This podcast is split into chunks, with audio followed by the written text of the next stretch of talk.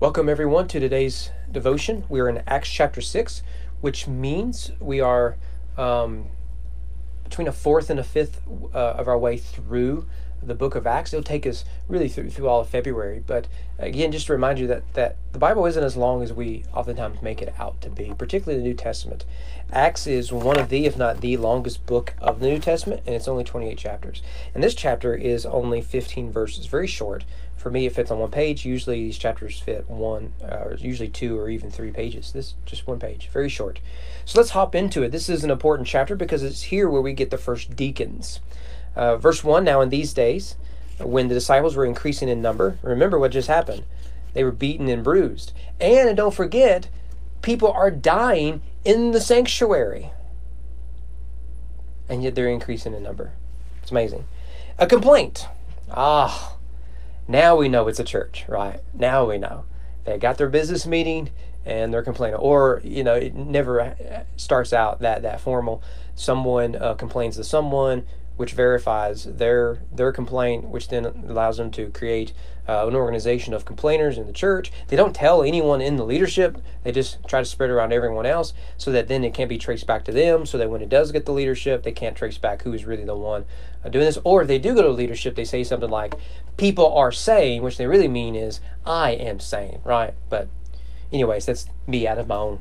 Um, issues. But nevertheless, uh, they're increasing number, but a complaint by the Hellenists arose uh, against the Hebrews because their widows were being neglected in the day of distribution. So notice immediately what we have in the church is the common pattern among humans to identify ourselves by our tribes. So remember, Pentecost was you weren't from here or there. You, you, you are part of the kingdom of God. It is unity by diversity. The problem is, is if we let it and we take our eyes off Jesus, that diversity becomes tribalism. And so now what we have within the church are Gentile believers, Hellenists, Greeks, and Hebrews. These are Jewish believers. And so what you have is is sure, we all love the same Jesus, we all worship the same God, we all love to sing the same songs, but I got my eye on them because you know, all the apostles are Jews. And no wonder they like them. We're always going to be outsiders, right? You see how easy it is? We do this all the time all the time. And every church suffers from this, every organization suffers from this, everything suffers from this. We, we always revert back to our tribes gender, nationality, politics, whatever it is. We always re- revert to our man made tribes. Well, what we see here is the issue regards the daily distribution of, of needs. Remember, we saw in chapter 4 and 5, people are bringing their resources together, selling houses and property and everything else. And the Hellenists feel like their widows, which that's not language we should use, it's the church's widows, are being neglected. Now, this is a practical problem, and they bring it to, to leadership. And so the 12, that is the 12 disciples, remember Judas is gone, but Matthias has replaced them, summoned the full number of the disciples and said, It is not right that we should give up preaching the word of God to serve tables. Now, what they're not saying is serving tables is lesser than. Now, don't read it that way. That is an American way of reading it.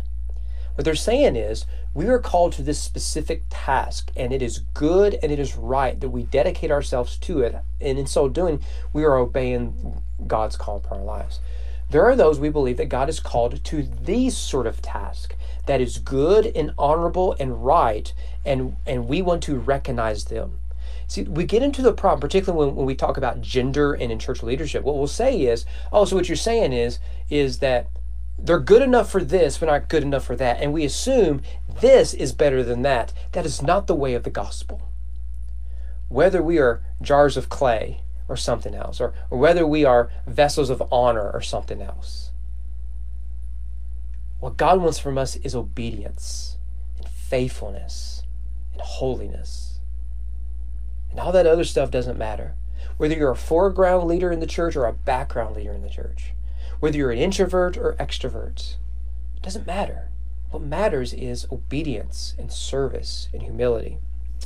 And so, um, verse 3 Therefore, brothers, pick out from among you seven men of good repute, full of the Spirit and of wisdom, whom we will appoint to this duty. So, notice it's seven. This is clearly connected to creation and the perfect number and all that sort of stuff. And this is why a lot of churches today, at least I speak from my experience in the Baptist tradition, um, prefer the number seven. asserted the church that the Constitution said you got to have seven deacons. And, and I asked everyone around, do you all ever remember us having seven deacons? And they said, well, no. But if you read the Constitution, the verse they had was here. There were seven deacons in the beginning. We should have seven deacons now. Well, seven deacons can work for a lot of churches. Good. It doesn't work for all. Small rural congregations don't need that many. Large or uh, metropolitan churches need more than just seven, right? So, so, so don't confuse description with prescription.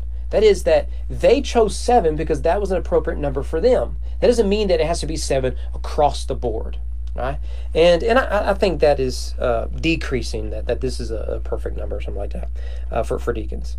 So uh, we will appoint these seven to to serve in this way. Verse 4, but we will devote ourselves to prayer and to the ministry of the word. Notice that both are important discipleship, service. You've got to raise disciples who will be willing to serve and to teach and everything else. Right? Remember that the church is still in its infancy. They're developing all of this, this system. So, what the church does uh, after the business meeting, I'm sure it was a business meeting, uh, is that they chose seven, and we get their names here in verse 5. Stephen, um, and uh, described as a man full of faith and the Holy Spirit. We'll, we'll see his story uh, the rest of the chapter and in the next chapter. Philip, who will show up later as well uh, Prochorus, who we know nothing else about, Nicanor, we know nothing else about, Timon and Par- Parmenas, we know nothing else about. Um, Nicholas, we may know a little bit about. It's a matter of debate, but it's really a matter of uncertainty. So, so we're making some presumptions here. You got to be careful with it. We talked about it back in our study of Revelation. Remember that there was in the letter to the seven churches, two of the churches were following the way of the Nicolaitans. I think one was had rejected it, another had received it. Uh, but the, the teaching of the Nicolaitans came up. Well, one theory is that this deacon uh, bought into a, a into false teaching and had a following of his own of false teaching, and they were called the Nicolaitans. We can't prove it. Some early church fathers argue this. Not all of them argue that. So it's it's really hard to tell. Uh, the Nicolaitans could refer a number of things. Uh, seem to have a, a, Gnostic influence to it, at least a Greek influence to it. And of course, this is a Greek name representing Greek believers. So it's it's it's a matter of debate. But beyond that, we, we know nothing else about Nicholas here. Verse 6 These they set before the apostles, and they prayed and laid their hands on them. These are the first deacons. This is also where the tradition of laying on of hands is found. In the Baptist tradition, this is the only time we touch each other, right?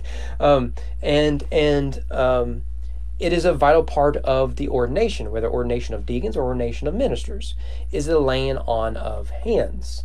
Uh, and and it is a a symbolic way of recognizing representing the church, this person's been set aside for this specific task. Now, there is some debate as to what is a deacon, and it goes beyond our purposes here today. And, and I, I doubt we got too deep into it. We looked at Timothy and Titus.